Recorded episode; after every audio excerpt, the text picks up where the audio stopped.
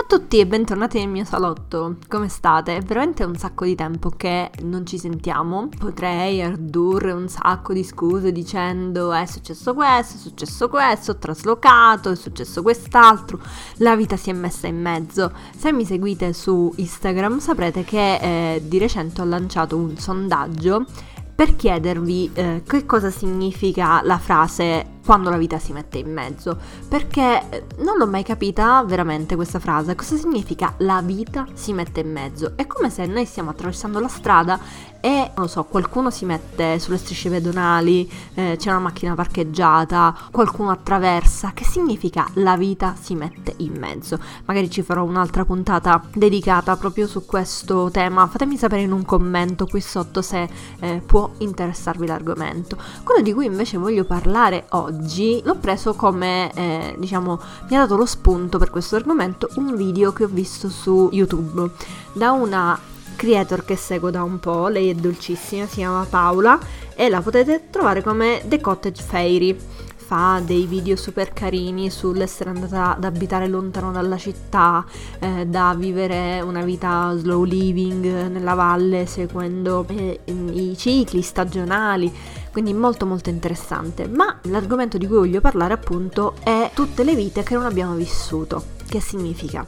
Paola nel suo video parlava appunto di eh, tutti quei momenti cruciali della vita in cui facciamo delle scelte che ci hanno poi portato al momento presente. Quindi tutte le volte che abbiamo fatto una scelta invece che un'altra, abbiamo preso una strada invece che un'altra, abbiamo rinunciato a delle parti di noi stessi, a delle vite che avremmo potuto vivere, ma a cui non abbiamo dato spazio, credito, peso o eh, anche in questo caso la vita è andata in un'altra direzione. Il concetto di tutte le vite che avremmo potuto vivere è molto interessante secondo me, perché eh, mh, se chiedessimo alla nostra controparte bambina di cinque anni, sei anni, dodici anni, alla domanda cosa vuoi fare da grande darebbero tantissime risposte. Ecco, io ricordo benissimo che volevo fare la veterinaria dei delfini, ma solo dei delfini. I millennials che mi seguono sicuramente ricorderanno Flipper, la serie Flipper, non il giochino ma proprio la serie con il delfino.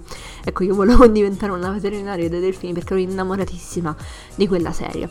Successivamente ci fu la fase, la fase Indiana Jones, la fase che volevo fare l'archeologa. Durò per parecchio tempo quella la fase archeologa, tant'è che ricordo molto bene che andavo magari ehm, nel giardino del condominio e cercavo pezzi di, non lo so, di coccio, o una volta sono anche riuscita a ricostruire un, uno svuotatasche, un piccolo piattino, recuperando dei pezzi magari che si trovavano scavando nella terra, o che, c'erano questi pezzettini di vecchi piatti rotti, vecchie porcellane sbeccate, e sono riuscita a ricostruire uno svuotatasche. Immaginate la mia... La mia gioia quando riuscii a rimettere insieme tutti questi pezzi. È stato molto bello ed è una fase che è durata per parecchio tempo. Poi non so bene perché l'ho abbandonata. Poi c'è stata la fase eh, ballerina, come molte ragazzine della mia età, ma ci fu anche la fase campionessa olimpica, campionessa olimpica di nuoto.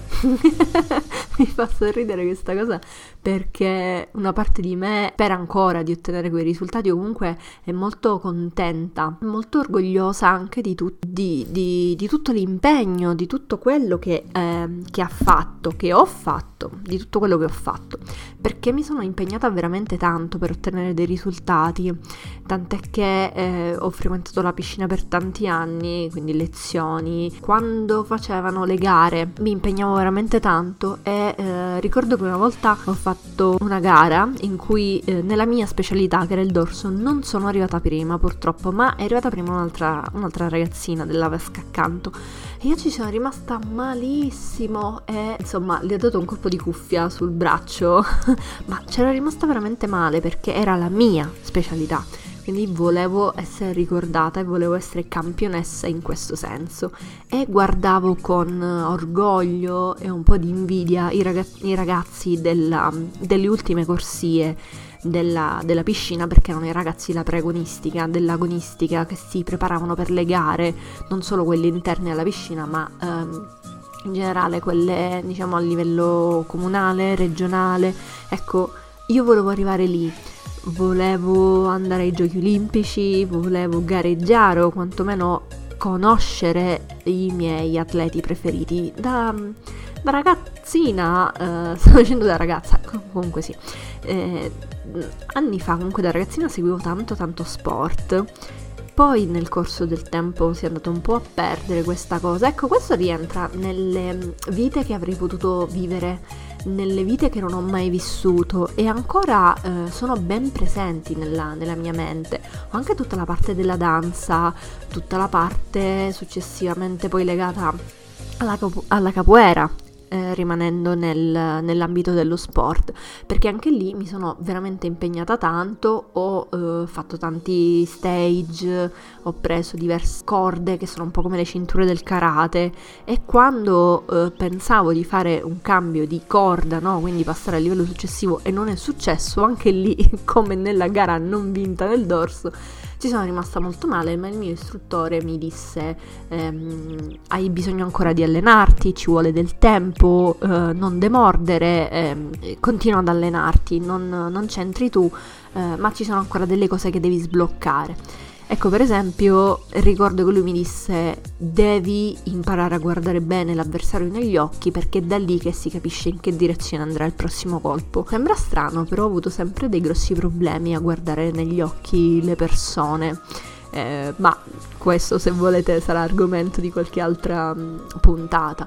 Eh, perché mi eh, interessa il discorso delle vite che non abbiamo potuto vivere, perché sono tutte quelle parti di noi che, volenti o nolenti, fanno ancora parte del nostro inconscio, eh, che eh, hanno eh, avuto una parte fondamentale nel portarci dove siamo, dove siamo adesso. Senza tutte quelle vite che avremmo potuto vivere non saremmo qui, perché magari non avremmo studiato quel determinato argomento e nel percorso non ci saremmo innamorati di qualcos'altro.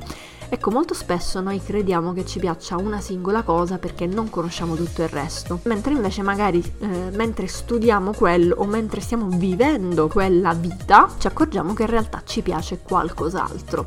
Una delle cose che consiglio spesso eh, a chi decide di fare un percorso con me è quello di darsi la possibilità di esplorare tanti ambiti, di rimanere sempre informato. Chiedo se eh, seguono, al di là dei telegiornali che mh, sconsiglio perché portano sempre tante brutte notizie, eh, ma se si vogliono comunque seguire, consiglio di ehm, seguirne tanti, quindi magari non solo la Rai, ma anche Mediaset, ma anche la sette, anche i giornali, quindi eh, tenersi informati e tenersi informati in tanti ambiti che a prima vista potrebbero non interessarci, ma magari approfondendoli poi ci rendiamo conto che è qualcosa che ci interessa.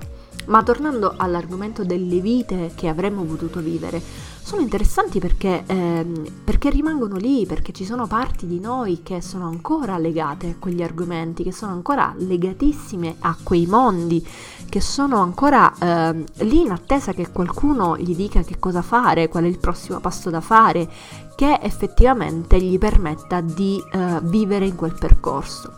Se vogliamo credere alla teoria dei multiversi, che è una cosa che mi affascina tanto, tanto tanto, e che penso che possa tranquillamente esistere, eh, ci sono tantissime versioni di noi che magari in qualche altro universo stanno facendo quello eh, che noi avremmo voluto fare, o che perché la vita si è messa in mezzo e non abbiamo fatto. Eh, ma avete mai ragionato sul fatto che ci sono tante versioni di noi che, al di là del multiverso, Marvel, al di là del concetto del multiverso, ci sono tantissime versioni di noi che continuano a vivere nei ricordi delle persone?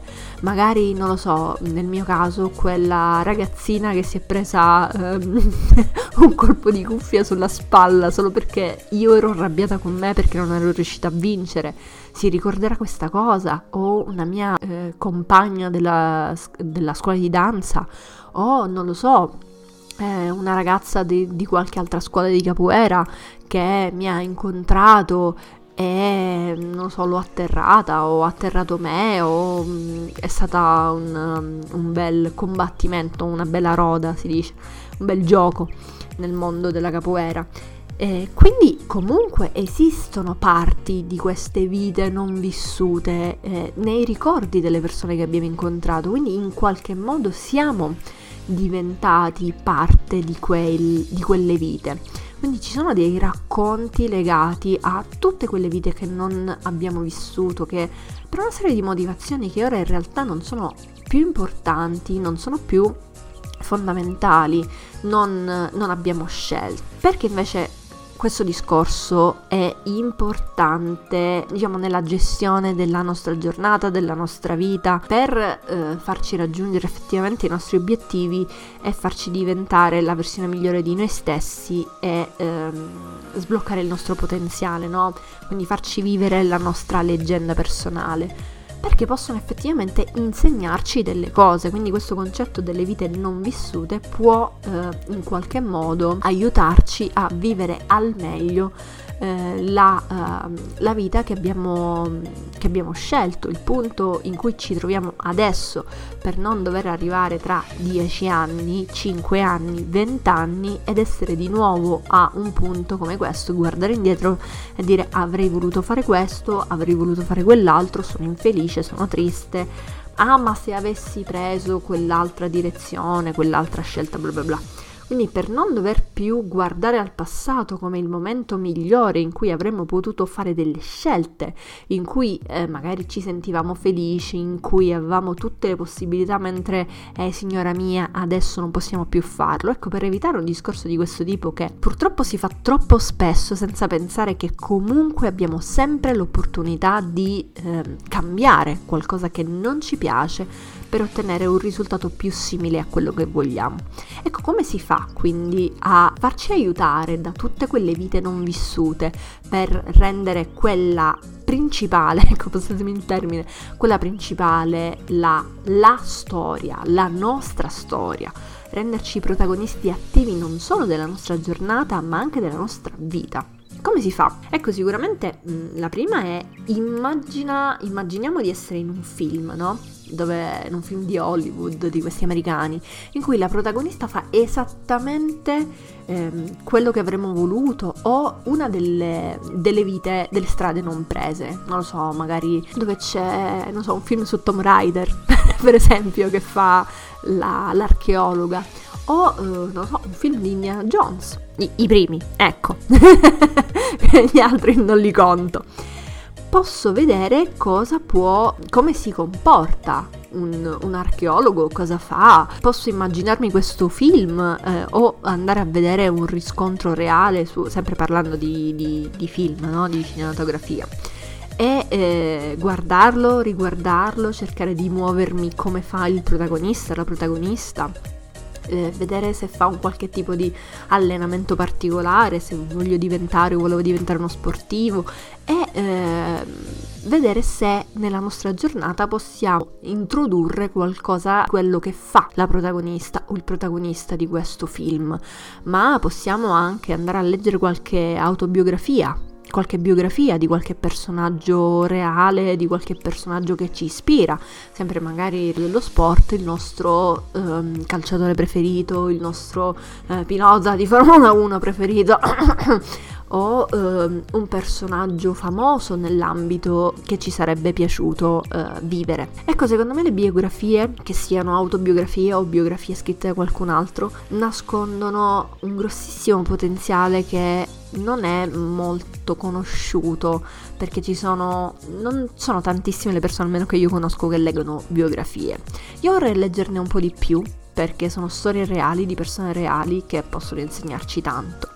Quindi secondo me le, le biografie dovrebbero essere un po' più rivalutate. Poi, quindi, dopo aver cercato ispirazione da un film o da, un, da una biografia, dobbiamo parlare con una persona molto molto importante, una persona che ehm, sia io che voi conosciamo entrambi. Ora direte, com'è possibile che conosciamo una persona entrambi? Parte il discorso dei gradi di separazione, la teoria dei gradi di separazione, che dice che ognuno di noi è separato da qualsiasi altra persona nel mondo attraverso altre sette. Anche questo, anche su questo vorrei farci una puntata, ma in questo caso specifico parlo del nostro bambino interiore. Non mi riferisco ovviamente a gravidanze, ma proprio alla nostra versione bambina, alla nostra versione adolescente che si eh, nasconde ancora dentro di noi. perché è lì, è lì da qualche parte, è lì che ci fa emozionare, soprattutto in questo periodo, quando si mh, pensa alla magia del Natale, quando si vedono tutte le luci colorate, quando si pensa ai regali. Ecco, io già mi sto emozionando perché insomma eh, la mia bambina interiore è super contenta di tutto questo. Non è facilissimo entrare in contatto col proprio bambino interiore, soprattutto se l'abbiamo eh, tenuto lontano da noi, se l'abbiamo nascosto, se eh, abbiamo evitato di eh, contattarlo adattarlo uh, per tanto tempo, lo abbiamo, se lo abbiamo evitato per tanto tempo. Non vi dico poi parlare col nostro adolescente interiore, quello è ancora più complicato, però bisogna farlo. Ecco, un modo per avvicinare il nostro bambino interiore è fare in modo che ci aiuti a vivere la nostra vita nel modo migliore e che noi possiamo aiutare lui, perché magari aspetta ancora che un adulto si prenda cura di, nu- di lui, e in questo caso l'adulto siamo noi. Ecco, un modo per avvicinarlo è quello di giocare. A cosa giochiamo? Facciamo finta che io sono e tu sei, facciamo finta che io sono un campione olimpico, facciamo finta che io sono un dottore, un veterinario, facciamo finta che sono un autore di bestseller e tu sei quello che mi chiede l'autografo, oppure tu sei un altro scrittore, oppure tu sei quello che ha organizzato un mio firmacopie. Ecco, qualsiasi cosa, l'importante è giocare, giocare, divertirsi. Chiedi chiedi al tuo bambino interiore a cosa vorrebbe giocare, sempre nell'ambito di facciamo finta che io sono, e interpretare un po' eh, in, un, in un gioco di ruolo. Ecco, un'altra cosa, un altro argomento a me molto caro, il gioco di ruolo, sia come psicologa che come appunto nerd girl a cui piacciono i G D R. Credo che il ruolo del gioco sia fondamentale non solo nella vita dei bambini, eh, a cui insegna regole e eh, punti di vista diversi, ma anche nel mondo degli adulti. Ecco, gli adulti giocano troppo poco al modo dei bambini, quindi mh, sempre nell'ambito, sempre per rimanere nel discorso di vite non vissute o eh, vite che avremmo potuto vivere, e come tutto questo, tutti questi ricordi, tutte queste emozioni, ma anche tutti questi consigli possono eh, supportare la vita che abbiamo scelto e possono renderla al meglio. Chiediamo al nostro bambino interiore di giocare con noi a facciamo finta che io sono. È una cosa che, se normalmente non avete mai fatto, potrebbe risultare molto strana, ma io vi consiglio di provare. Non c'è bisogno di mascherarsi, cioè se lo volete fare, se volete indossare degli abiti specifici, non lo so, um, e, e potrebbe essere una buona idea. Consiglio di um, coinvolgere anche amici e parenti, ecco, parenti non tanto, ma amici in questo genere di cose. Questa è proprio la base del G D R. F- fatemi sapere nei commenti se volete una, una puntata a tema G D R, ma sempre nell'ambito di crescita personale, nell'aspetto psicologico del G D R, nell'aspetto di che cosa può insegnarci e che cosa può apportare alle nostre vite il, il ruolo del gioco e il gioco di ruolo. Infine, per chiudere l'argomento sul, su che cosa possono insegnarci e come possono tornarci utili tutte le vite che non abbiamo vissuto, bisogna farsi una domanda, una domanda importantissima che spesso viene sottovalutata, un po' come appunto il, il gioco. Che cosa definisce uno scrittore, uno sportivo, uno sportivo di successo, ovviamente un campione olimpico, eh, che cosa definisce un attore, che cosa definisce un coach, che cosa definisce un grafico, un, un, un autore di fumetti, che cosa lo definisce? Cioè, pubblicare un libro, un solo libro, fa di te uno scrittore? Avere un solo cliente nell'ambito del coaching fa di te un coach? Che cos'è che definisce la professione che abbiamo scelto o che avremmo voluto scegliere?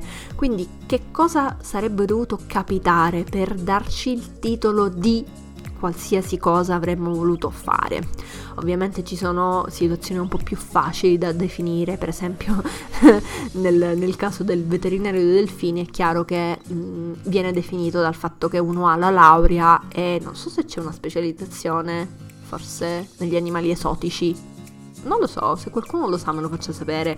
Ecco, in quel caso sì, ok, eh, ma nel caso dello scrittore o nel caso dell'attore o nel caso del doppiatore o nel caso del grafico o nel caso del coach, che cosa che definisce quando siamo diventati quella cosa, al di là del, della laurea, al di là del, del titolo, al di là che cosa?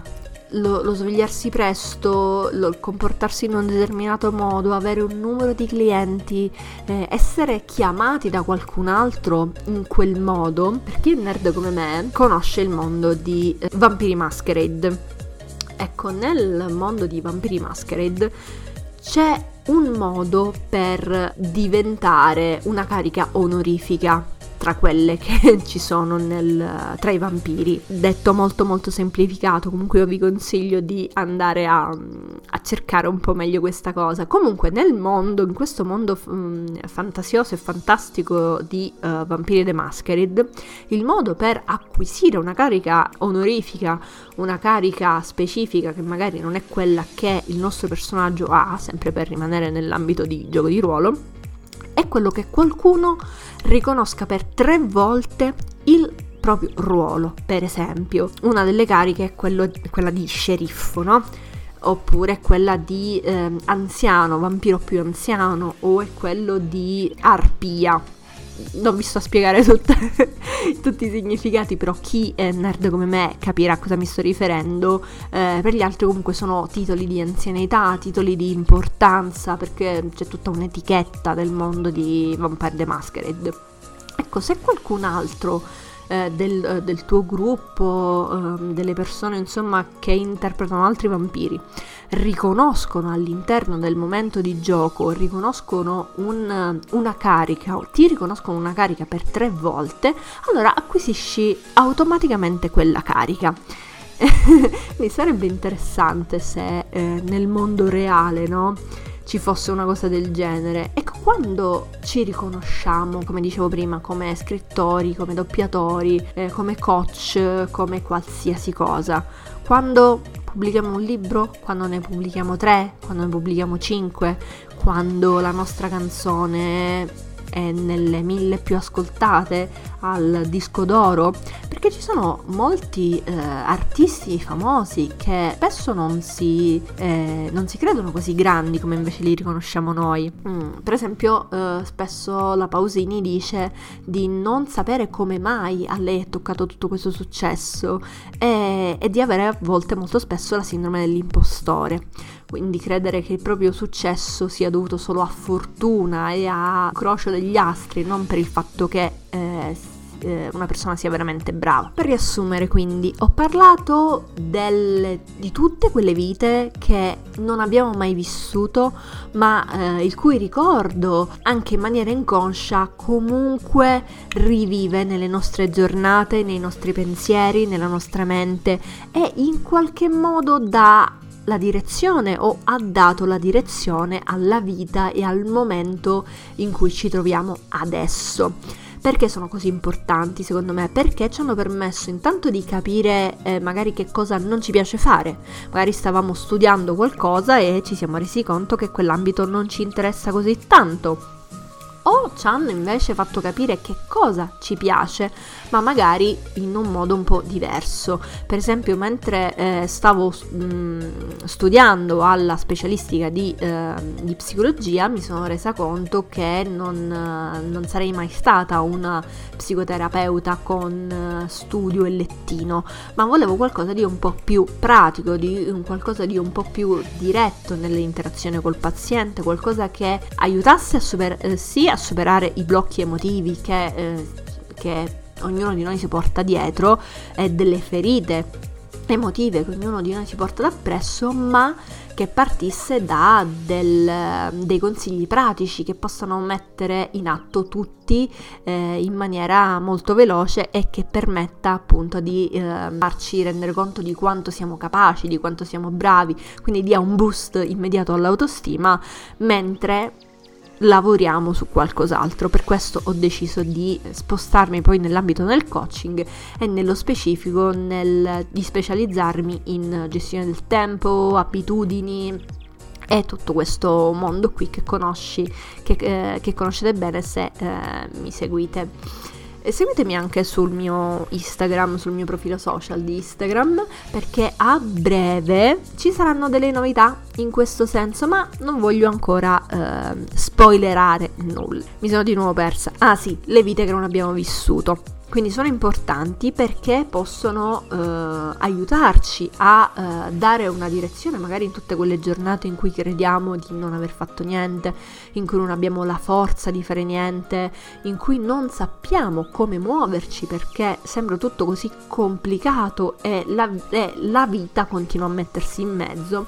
Frase che mi ribomba in testa, perché com'è possibile che la vita si metta in mezzo? Cioè siamo noi, dovremmo essere noi gli autori attivi della nostra giornata e della nostra vita, quindi non può mettersi in mezzo qualcun altro.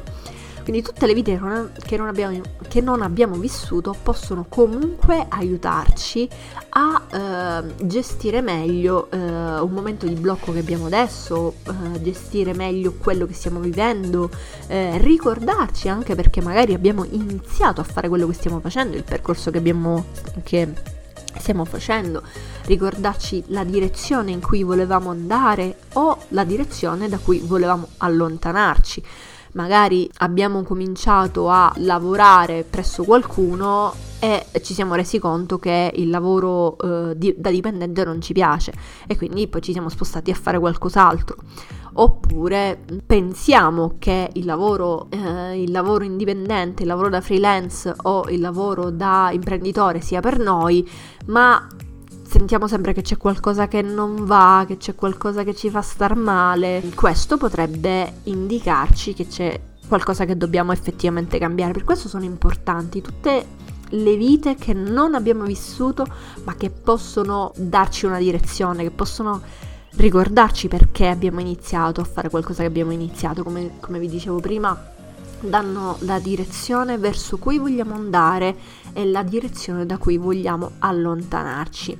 Come fare quindi a, a permettere a tutte queste storie che non, non vivono solo all'interno della nostra memoria e del nostro inconscio, ma spesso vivono anche nella memoria degli altri, tutte quelle persone che abbiamo incontrato mentre percorrevamo dei ehm, percor- di altre strade che poi ci hanno portato dove siamo adesso, quindi ehm, le persone che ehm, vi hanno conosciuto magari al corso di cucina o al corso di pittura o al corso di teatro o al corso di spinning, alla classe di yoga.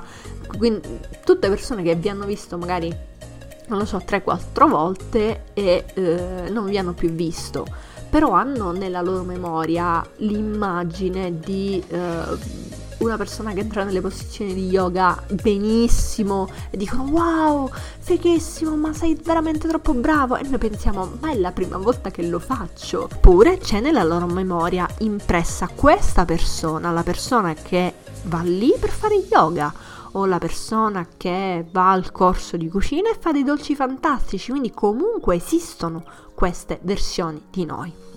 Come permettere quindi a tutto questo di dare un nuovo slancio alla nostra giornata, alla nostra vita, e permetterci appunto di trarre il massimo da quello che stiamo facendo e non doverci trovare tra cinque dieci anni di nuovo qui a dire, non doverci più trovare tra cinque dieci anni al punto di dire avrei dovuto fare questo, avrei voluto fare quello, ho mollato per l'ennesima volta qualcosa che avevo cominciato, non riesco ad essere costante, non capisco perché ogni volta che inizio un percorso poi l'abbandono. Ecco, ci sono delle cose che tutti possiamo fare all'interno della, no- della nostra giornata per evitare appunto di arrivare a quel punto. Scusate la ripetizione. Prendere spunto da dei film dove i protagonisti sono, diciamo, svolgono il ruolo o hanno eh, svolgono la professione di una delle nostre vite non vissute e vedere che cosa fanno, come si muovono, come si vestono, come parlano, che tipo di libri leggono, che tipo di, di cibo mangiano. Ecco, farci un po' ispirare non solo dai, da, dai film, ma anche dalle biografie, dalle autobiografie di persone che eh, sono nell'ambito che avremmo voluto prendere anche noi e vedere se possono insegnarci qualcos'altro al di là della tecnica, della mera tecnica. Punto numero due, quello del punto numero uno. Punto numero due, chiedi al tuo bambino interiore cosa, cosa fare. Prova a fare quel gioco del facciamo finta che io sono e che tu sei.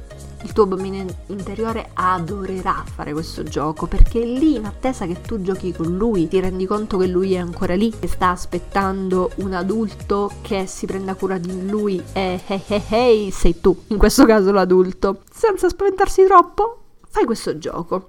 Gioca, divertiti, prenditi un momento e ricordati cosa significa giocare veramente, non giocare per vincere, ma giocare per, eh, per rilassarsi, per svuotare la mente, per raccontare una storia. È importante capire cosa definisce uno scrittore, un, musici- un musicista, un artista, eh, un coach. Cosa lo definisce? La pubblicazione di un libro? Un cliente? Cinque clienti? Dieci clienti? Uno studio figo? Non lo so. Cosa lo definisce? Ecco, queste possono essere tre eh, abitudini o tre cose da inserire all'interno della tua routine o semplicemente tre domande o tre... Ehm, momenti di riflessione che possiamo fare per migliorare noi stessi, per cercare di raggiungere i migliori risultati e per fare in modo che tutte quelle vite non vissute non siano state sprecate, ma che portino con sé dei consigli e, ehm, per vivere la nostra leggenda personale e eh, sbloccare il nostro massimo potenziale. Eh, spero che questa puntata vi, vi sia piaciuta. Ho registrato dopo tanto tempo e eh, sono andata molto a, a ruota libera, non so se si è notato, avevo qualcosa di scritto, qualcosa di appuntato, ma sono andata molto a ruota libera perché avevo proprio bisogno di farlo. Ho contato fino a cinque, regola di cinque secondi, conta fino a cinque e poi fallo, perché è il modo migliore per smettere di procrastinare. Eh, vi invito and- a- ad andarmi a seguire su Instagram, mi trovate come La Passaporta, anche su Facebook mi trovate come La Passaporta, per ora, per ora, zan zan zan, spoiler. Per ora, perché sto valutando un cambio nome. Se mi stai seguendo in questa puntata del podcast, vienimi a, uh, vienimi a scrivere anche in D M su Instagram e eh, raccontami un po' cosa pensi di questo possibile cambio nome e raccontami se ti è piaciuta questa puntata e eh, magari quali sono gli altri argomenti che vorrei che vorresti che trattassi. Grazie di avermi seguito fino a qui. Io sono Cristina Calipso, La Passaporta, ma sem- più semplicemente quella del Salotto diVino. Ciao!